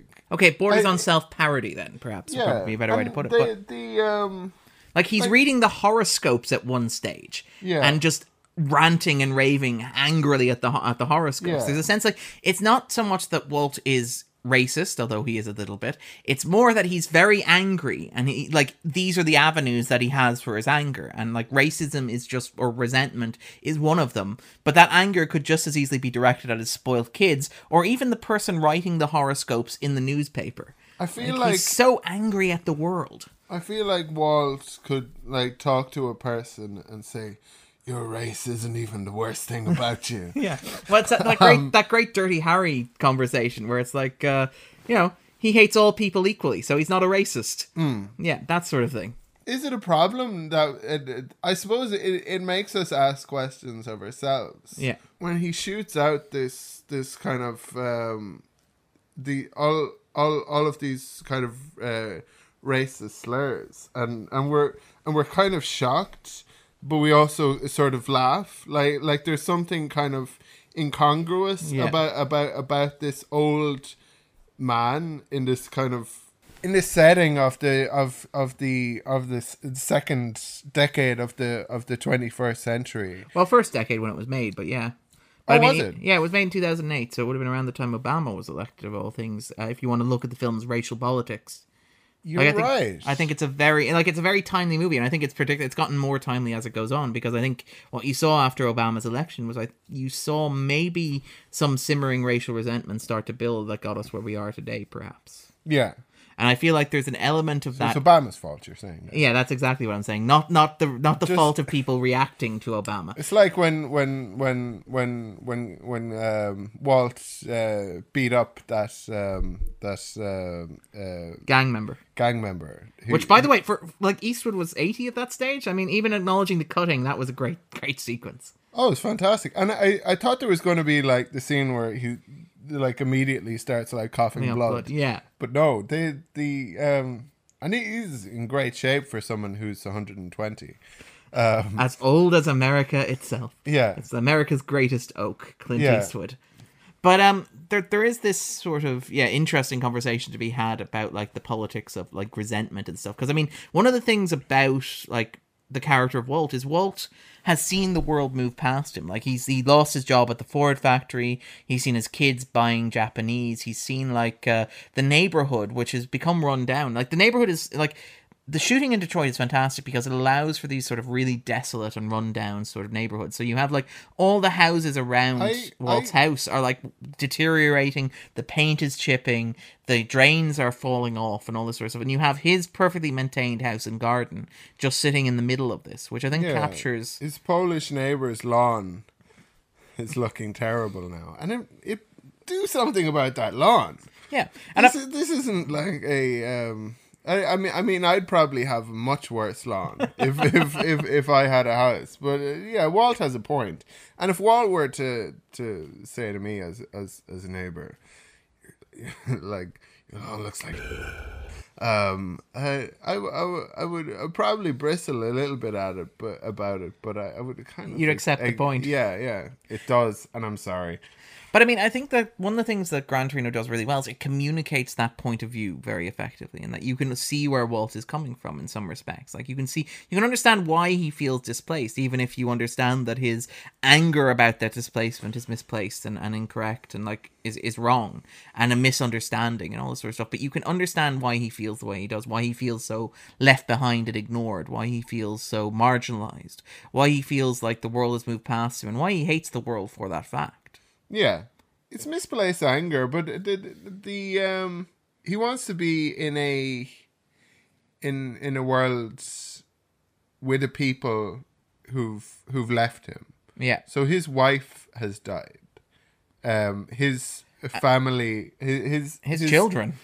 his children, he never loved. His his friends are still there, but and, and in in in in in his uh, and a, a lot of them have Moved presumably on. died. Yeah, died or moved on in some way, shape, or form. moved on, especially in his neighborhood. Yeah. Yeah, the, one of the opening or establishing scenes of the film is him watching a Hmong family move in next door, and and wondering like where the. Are they moving in? I thought they were moving in at that stage because he he noted that they sold, didn't he? Know that the house had recently been sold. I thought because they are relatively new arrivals. Maybe. Okay, I- I- that was my thought, reading I thought they were um, celebrating the birth of a child. Okay, maybe. Whose child is that, by the way? And why is it in, in, in their house, where which appears to be childless?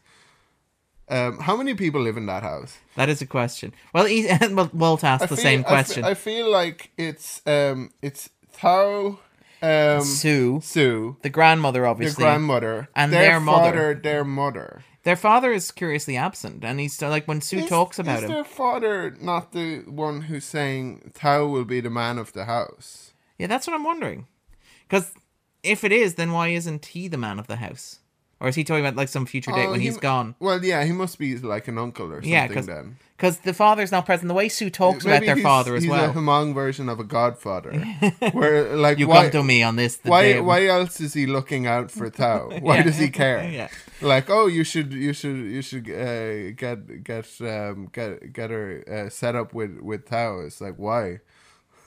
Why do you is is, is uh, why why why not your son? Um, yeah, may, yeah, yeah. I think I think maybe they do say that he's he's not around or something. Yeah.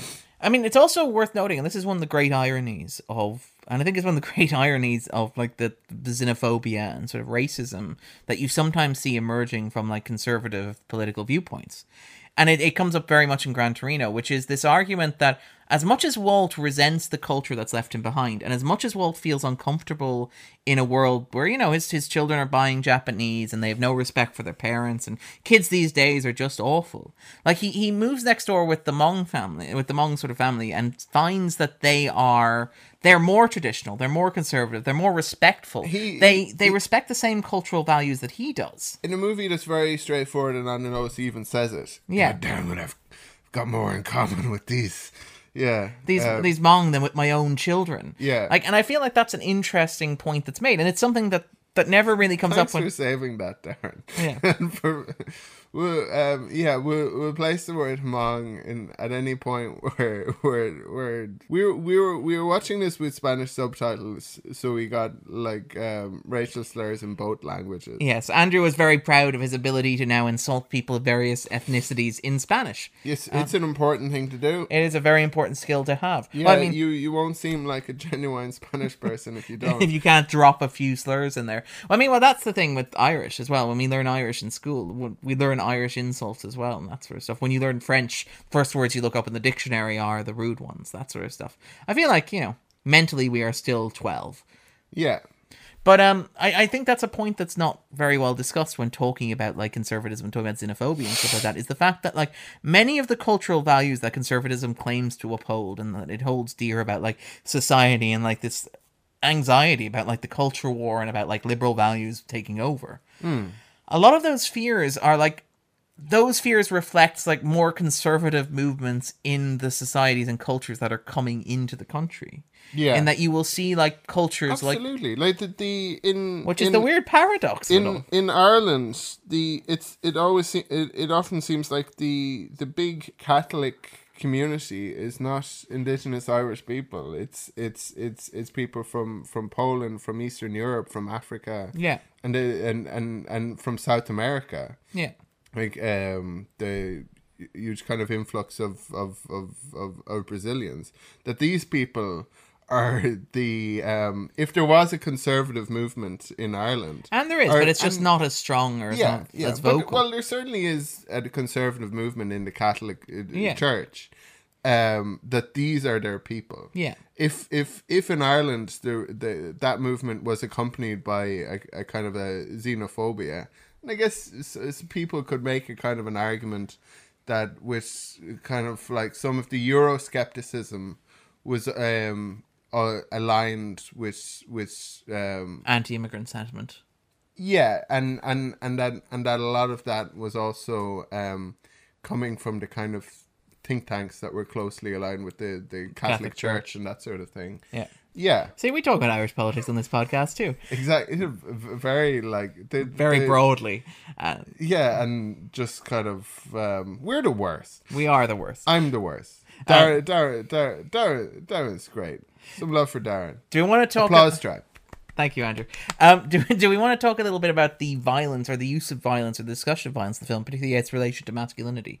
So, for example, like Clint Eastwood as this stereotypical like American macho figure, the cowboy. Um, and despite the fact that like if you look at Eastwood's like westerns, The Outlaw Josey Wales, for example, High Plains Drifter, Unforgiven, they're all interesting westerns in that they're westerns that seem ambivalent towards violence. They almost seem like mournful and regretful about violence as opposed to like celebratory of it, as you might expect for like a guy whose famous catchphrase is "Do you feel lucky, punk?" Hmm. And I feel like one of the things about Gran Torino, which I really like, is that it sets up this idea that at some stage in the film, Walt is going to go like full, you know, full like Charles Bronson in Death Wish. He's going to Yeah. go.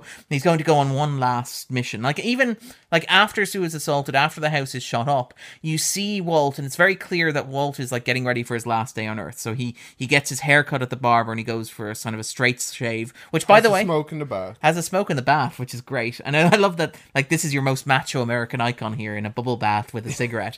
But it's also, you can get a fitted suit. And it's very clear that Walt is, like, getting ready to do something that he doesn't think he's going to come back from. But even then, you think, and I know you've seen the ending before.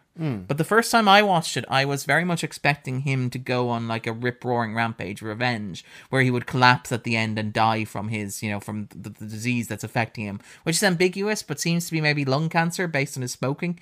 Um, but I kind of expected this level of I violence think and the this sort of movie like suggests that it's a that he has a porg in his chest. a porg A porg from the from the Last Jedi. from the Last Jedi. Okay, it- it's it's it's hinted subtly, but it's there. but it's there. um, if you re- if you're willing to read between the lines. But I, I love that the movie sets up that expectation, and then sort of Actually, if you freeze the movie when when they're When he's go- coughing. going, well, no, when they're going over the the the um the the pages from from the oh yeah from the doctor. yeah the, notes. if you freeze frame and enhance it on the Blu-ray, you can see that it says possible porg. Yeah, But um, that's question that's mark. yeah more tests needed actually it's it's worth noting one of the things like and again for all the films like arguments about the film's stereotypical portrayal of the Hmong one of the things I liked about it is that it it portrayed immigrant communities as integrated into American society so for example you have Dr. Chu who is the replacement for Walt's doctor who he hasn't seen in three years. She is of Asian extraction, for example, so she is, and he's clearly uncomfortable with this. But there's a sense that, like, and the same thing with Officer Chang towards the end. There's a sense that, like, in America these days, a lot of the jobs and a lot of the work that's necessary to be done is being done by these immigrant communities that, like, people like Walt are resentful of Yeah, like that it, it's and it's something that happens here as well and like one of the things side effects of like the brexit vote in the uk was the realization that the country would have difficulty attracting immigrants to fill those jobs um but I feel like it's an interesting and nuanced point the film makes, like, and it makes it relatively subtly through like making these authority figures figures who are from these communities as well. I think it's a very clever point the film does. I think it does it very well. But one of the things about the violence at the end of the film is that like it marks a it's very firmly a rejection of this idea of vigilante violence, I think. yeah. And that like and and Thao comes over and Thao who's been learning how to be a man, It's martyrdom. yeah. It's martyrdom and it's it's sacrifice and it's giving up his life in service of something greater than himself. Like there's this really great recurring visual motif that that comes throughout the film. And again, like we talk about Eastwood not being like a very straightforward one take director, but there's this really great motif that happens throughout the film of blood on Walt's hand. Yeah. Like so when he's coughing up blood on it, for example, or when his knuckles are cracked when he's attacking the the glass in his room, or even at the end, like the first shot of him bleeding. Made, it made me worry about the amount that I cough up blood. You, do you cough up blood? I did. Uh, no. Okay. Sorry, sorry. I, I, I forgot that uh, D- D- Darren is a lovely person and, and will automatically be concerned. Um, no, I don't. Okay. I don't cough up Okay. blood. Okay. But if you're watching this movie and you think that's normal, it's, it's not. not. Okay. Uh, but there is this recurring visual motif. blood of- is inside. yeah, blood is an inside substance, like smoking is an outside activity.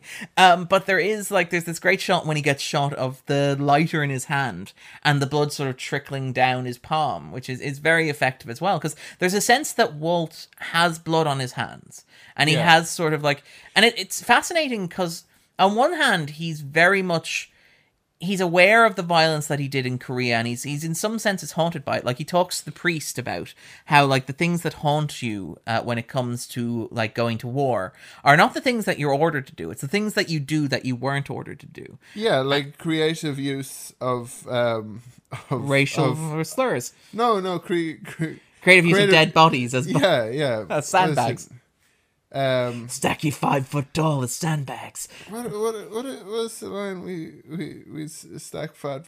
Yeah, we sta- we can't repeat the line because of obviously it contains a racial We- slur, but we, we- would stack you five we five foot tall as, and use you as sandbags. Yeah, yeah. He was he wasn't ordered to do that. that was just one of his own pet projects. So like uh damn it, Kowalski, that's some good work. Yeah. It's like innovative use. Uh, maybe we won't run that up the command chain, but uh, keep it up. But I I feel like in the film, like he's not, and this is interesting because They found it worked better than sandbags. yeah, the density uh, was Yeah. just right to stop bullets. But one of the things that's interesting about this, for all that he's aware of the violence that he committed in Korea, and for all that he seems to be like, he seems to grapple with it. When he goes to confession with the priest at the end, Yes. Yeah, very- I was gonna, I was gonna, I was gonna bring that up. And like even the priest is sort of surprised because you get the sense the audience is expecting him to talk about some horrific thing that he did in Korea. And there's a It's sense gonna that be like Michael Corleone's um, uh, confession from is it Godfather Part Three? okay, um, I refresh my memory. It's been a while since I've seen three. No, he he he he gives a whole confession where it's where it's like I killed my brother. and, Oh, okay, um, yeah. Did the oh, sorry, yeah. So yeah, basically, and, and, and, like he goes through the entire kind of like trilogy and all of the things that he's done. Um, I've killed. Uh, yeah, yeah, yeah. And Whereas on the other hand, it's just three things. You know, I, I kissed a woman who wasn't my wife. I didn't pay tax on the motorboat that I stole, and that's practically stealing. And I never loved, and I never loved my kids. And I love that the, the priest is like, "That's all," and you're like, "Okay, well, look." In the context of a confession, those are three pretty big deals. You know, I cheated on my wife. I never loved my kids. Those are sort of those are big deals. But you you get the sense that, like the priest, the audience was expecting him to go. Oh, by the way, when I was in Korea, I did the following. And he doesn't. He doesn't ask forgiveness for it, which is interesting. because the his sacrament of reconciliation for that is is done in the the Laying down his life. in laying down his life.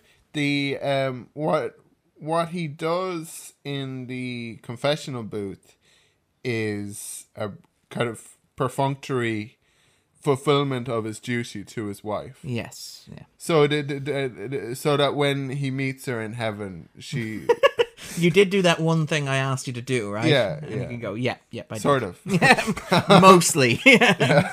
um, but I and I feel like that's one of the things about it is that, and it's a I liked as well the sorry. No, go actually, ahead. No, no, The, go ahead. Um, I liked the arc of the priest, who Actually- who who again wasn't a great actor, but but had a great arc, and um, and I Christopher it- Carley. Yeah, um, and it, it, it, I was almost saying it was a bad that it wasn't a good performance there, but it really got across the kind of um, both both very unlikable and then and then gaining slowly this uh, The respect grudging yeah. acceptance and respect, yeah. which which would And it's very which earnest. worked very well in the movie, And it's yeah. it's a very earnest performance as well, actually, which I think works very well. Like it's not Absolutely, and and and and it, he he he's still that person he was at the beginning of the movie, at the end of the movie, but he has uh, made himself understood and respected by by by by Walt, big big big because he's he's he's still this.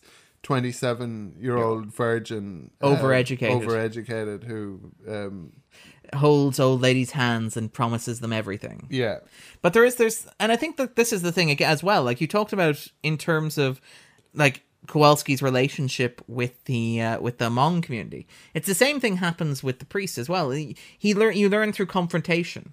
Like Yeah. he very clearly doesn't respect the priest when the priest is coming over there saying, "Look, I promised your wife I'd check in on you, so I'm checking in on you." And Walt is just like,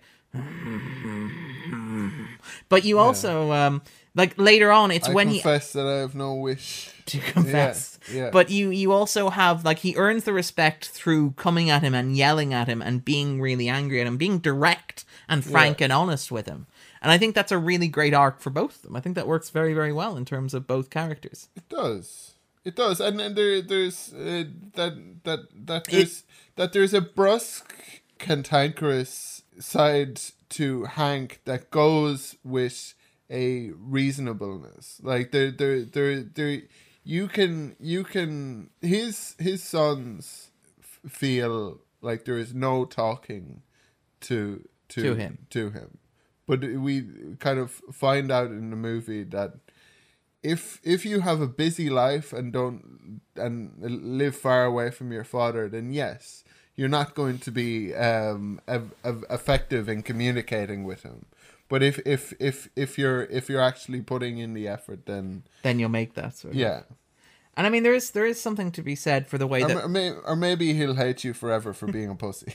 But I, I think there is something to be said for the way that the priest's kind of arc in the movie, the priest's role in the movie, um, in some ways maybe reflects the audience in terms of because and it happens repeatedly throughout the film where the priest becomes this kind of weird surrogate for like a liberal audience watching Gran Torino, where they're just they're constantly like they're intensely fascinated by Walt, but they're also in some level slightly terrified by him. Like there's the really great moment at the end of the film after Walt gets his like fitted suit where he goes where he walks up and he walks up to the priest like I'm going to deal with this and the priest like Jesus Christ.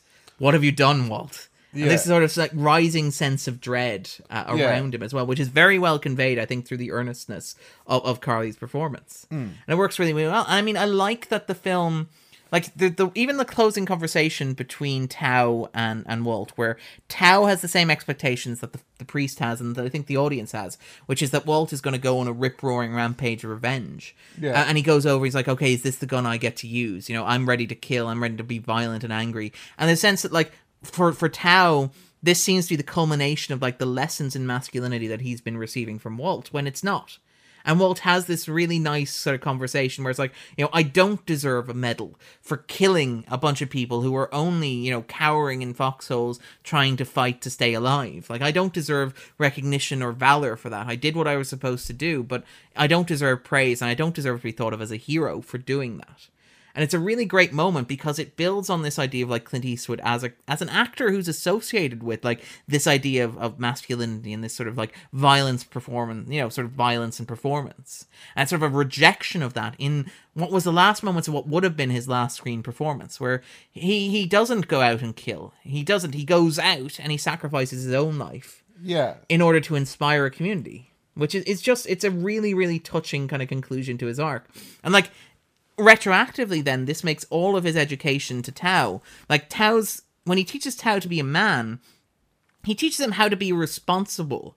He teaches him how to be like how to interact with other people. Okay maybe with a bit less racism but he does make the point that, that thao can't be as racist as he is. Yeah. and he repeatedly makes it. He teaches him to be polite. He teaches him to be respectful. He teaches him to engage. He teaches him to like build tools to, to not to build tools but to, to have tools and to use tools and to use his hands and to work hard for an honest day's pay. And, like the- you it- talked about masculinity earlier in the program. Like that's that's i think like the ideal of masculinity that eastwood aspires to like hmm. which is you work hard and you you put the effort in and you're honest and you're frank and you're trustworthy. And i feel like you know that's what the film makes. And the film very clearly draws a line between that form of masculinity and violence. And it says violence is not an essential part of being a man. And the, the the ambivalence towards violence works well because Clint Eastwood is haunted by killing those thirteen people on the set of Rawhide. Um, as we don't That- talk about that actually that's what yeah, he draws on. yeah Um, that, that's that's where his performance is rooted he was in. given an Oscar. it's like I don't deserve an Oscar for killing three stuntmen who were just being there.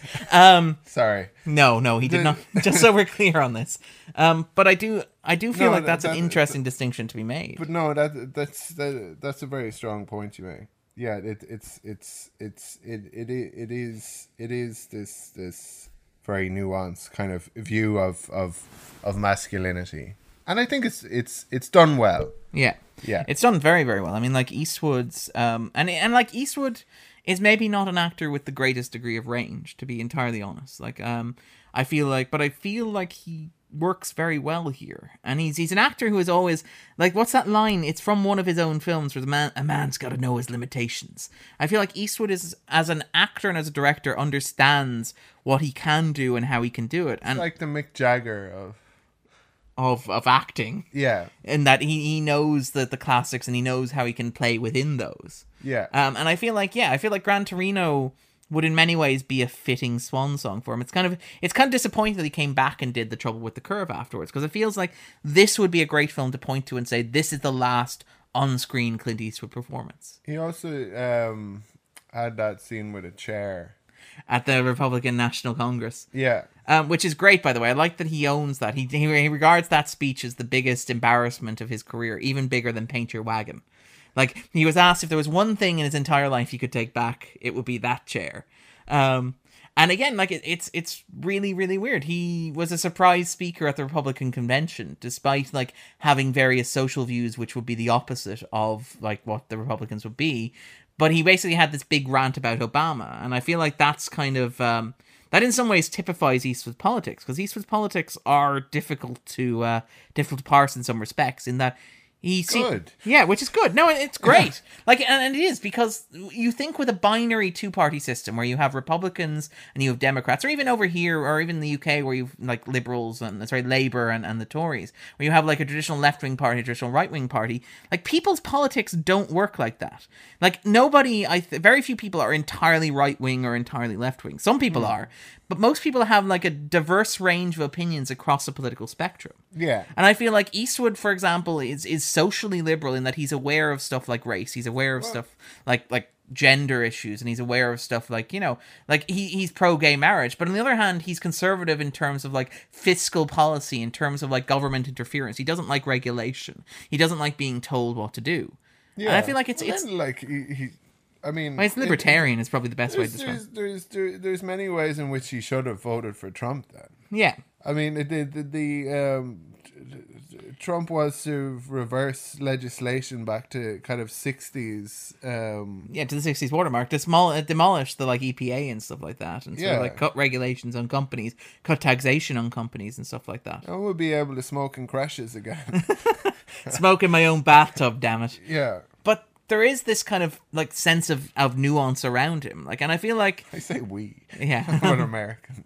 Sorry. but I, I I like I like that about Eastwood. Like I wouldn't agree with all his politics entirely, but I like that they're nuanced and they're they're more than just like generic like re- conservative or generic sort of liberal. They're they reflect in some ways the way that people are complicated Yeah. politically speaking.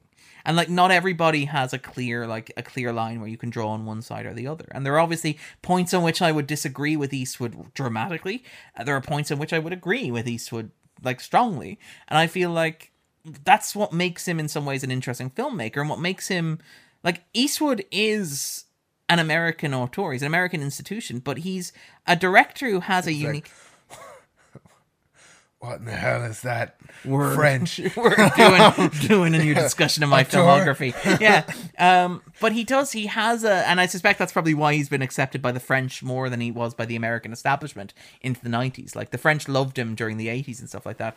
Is that he has a unique vantage point and he has a unique perspective and he does his own films. Like he makes the films that he wants to make which is remarkable. And like Warner Brothers support him. Warner Brothers do the same thing with Stanley Kubrick, for example. They do the same thing with Christopher Nolan now, where they let a director loose and they say, "Make the films that you want to make." Any and which way but loose. hi oh yeah, we're we're and and.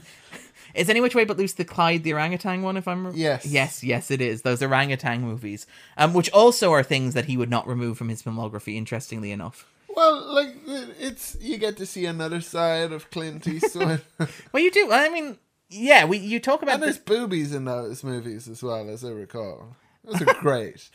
Andrew's a big they fan had of an orangutan and boobs. and boobs. Andrew yeah. is all in on this. yeah. So, is there anything else with regards to um, Gran Torino that you want to talk about? Anything else that we haven't covered already? Oh yeah, with the, the the song at the end. Oh yeah, we can't not we- talk about the song at the end. we didn't know what to make it of, but uh, I I guess on reflection, I'm okay with it. Well, Eastwood is a is a musician as well. Like he writes his own music as well. He didn't write this song. Yeah. Um, but he His son. his son i don't know if his son wrote the song but his son worked on the music on the film Okay. um, the song was written and performed by jamie cullum i believe um, Okay. which is good um, and clint eastwood let's be entirely frank here the opening verse of the song is is sort of i don't know if sung is the right word but it's performed Yeah. by clint eastwood in fact like eastwood has talked about how um, i think i mentioned earlier in the podcast after paint your wagon he vowed never to sing again Yeah. and he upheld that promise with the closing uh, musical accompaniment to Gran Torino. But it's it's nice because it. I actually mean, kind it- it- it- how how do you define singing? I mean, it's Yeah. saying, "Hey, I just met you, and this is crazy, but here's my number. Um, is that Call singing? me, maybe. Is is is that singing? I don't know, Andrew. Would you describe that as singing? I don't know. I don't want to impose my limitations. Yeah, Get us on Twitter Join and, our Twitter poll. and Yeah. let us know if Andrew is singing. But I, I like it's it's a weird moment, and the two of us didn't know how to react to it when we were watching the film. We both sort of looked at each other and kind of giggled a little bit. It was it was weird. It was, and I feel like it's earnest. It's incredibly earnest, and like it's it's It's almost very brave for Yes. for uh, for yeah. an 80 year old director who is known for being and again you want to talk about subversion of masculine archetypes like this is clint eastwood singing on the soundtrack to his last film yeah. like it's it's not even like for many audience members watching films like and again i feel like the trouble with the curve ruined this arc but like for many viewers watching clint eastwood films the last time that they will see or hear clint eastwood on film will be him singing the opening verse of gran torino Yeah, Which is a- and, and then like our our kind of reaction undercut some of the beauty. Yeah, you of that. like, yeah, to be fair, yeah. and I, I think it is. A, you're right. It's a very bold and a very brave decision. I think maybe it plays into Clint Eastwood's sort of exploration of masculinity, and then maybe maybe being comfortable singing a Jamie Cullum song over your end credits is the epitome of comfortable masculinity. Like maybe Yeah. that's what being a man is: is being comfortable with that. Absolutely. I think in school I wasn't the only person who who who was who was in the rugby team and also in the choir. I- the, the, the the the choir was associated with well it, it was something that people would would would do if they if they were kind of there were some people who were musical or creative. There were some people who were kind of uh, bookish, or um, and then there were some people there who were kind of just like interested in getting off classes. I suppose the people who who I don't know. Um, you weren't expected to like both. Yeah, and I mean, I I, I suspect I will I will surprise no one by revealing I was in the choir, but not on the rugby team, um, as well. I, I had a beautiful Yeah, I voice, mean voice everyone an knows angel. your beautiful voice. Yeah. Um, no, once once puberty hit, I was out. It was it was the most gutting experience of my life being cut from the choir when puberty hit. yeah. Yeah, I, I never But quite we had a terrible choir. In, I I in- know, and I got cut from. in in in in St Mary's. well, yeah. in, in my it was in my primary school actually. So oh, in your primary school. Yeah, sixth class. Oh, Um, I got cut. It was very tough. It was a tough time for me. Perhaps the most embarrassing professional setback that I've experienced in my life. that, I'm sorry, Darren. I know. I ne- never quite got over it. Maybe one day I'll make a film about a car. Probably could have played rugby. Uh, like a, a- a- a- fearsome physically. It is- So this is something that people don't know. that's not accurately conveyed by my voice on the podcast. um, all right, then. With that in mind, then I guess the only thing left to do is to pick the movie that we're going to watch next week. Now, Grace last week introduced the bottom 100 into the list. I think Oh, so, So- it stays. so. It's staying. All right. So what we're gonna we're blaming her. just in case. Uh, yes, we are blaming her. Um, but just in case you're listening, so we're gonna wheel out the random number generator and ask it to pick a number between minus 100 and 250. So Andrew, will you do me a favor and crank that baby up there? There we go. Put some of the balls in. It's 350 balls this time. Yeah. So the loading is taking a little longer than it normally would. Random number generator. Twist, twist, twist. Show us a movie on these lists.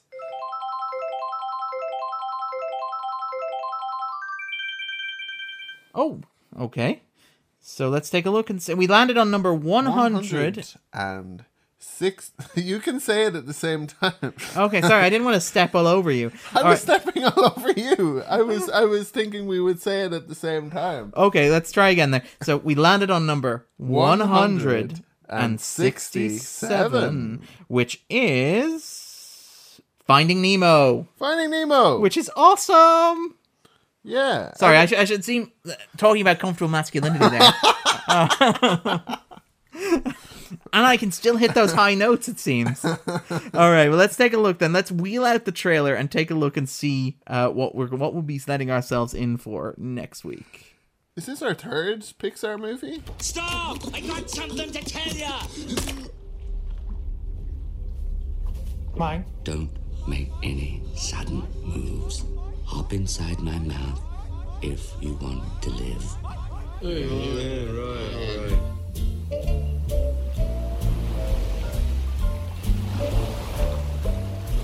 Somewhere beyond the sea, somewhere waiting for me. Whoa, whoa, whoa, hold on, hold on, wait to cross. 71% of the Earth's surface is covered by water. How's it going, Bob? That's a big place to find one thing. Has anybody seen my son? Your son Chico? No, it's Nemo. We're looking for Nemo. Name's Crush. I gotta find my son Nemo. Grab shell, dude. Grab what? To find Nemo Let's ask for directions. No. What is it with men and asking for directions? We'll take a miracle. Yeah, I saw him, but I'm not telling you where he went. All right, I'll talk. I'll talk. Getting him back is a whole other story. Hello. Walt Disney Pictures presents a Pixar Animation Studios film. We're gonna help him escape. Nemo, don't give up. Your dad's been fighting the entire ocean looking for you. I'm coming, Nemo. Never knew my father. Come on, good hug. Oh, my stomach. No hurling on the shell, dude. Okay, just waxed it. You've got to see it to believe it.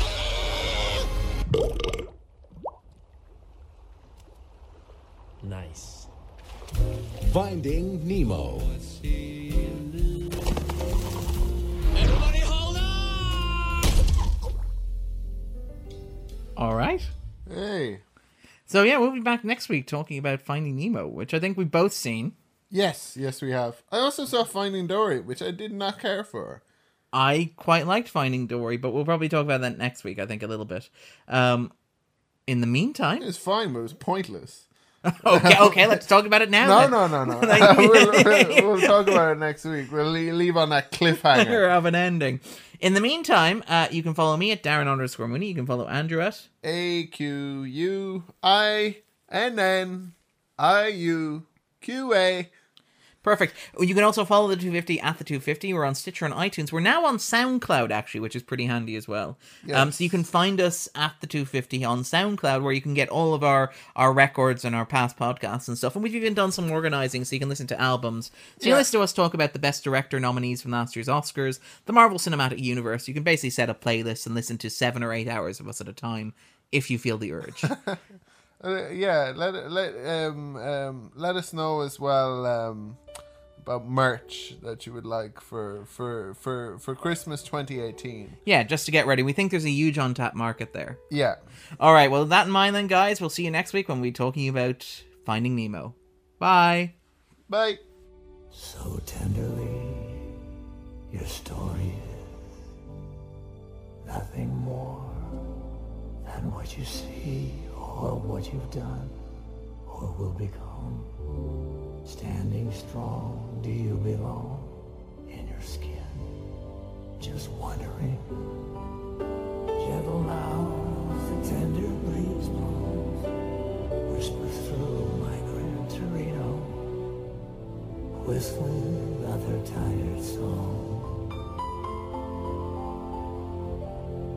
Engine hums and bitter dreams grow, heart locked in a Gran Torino.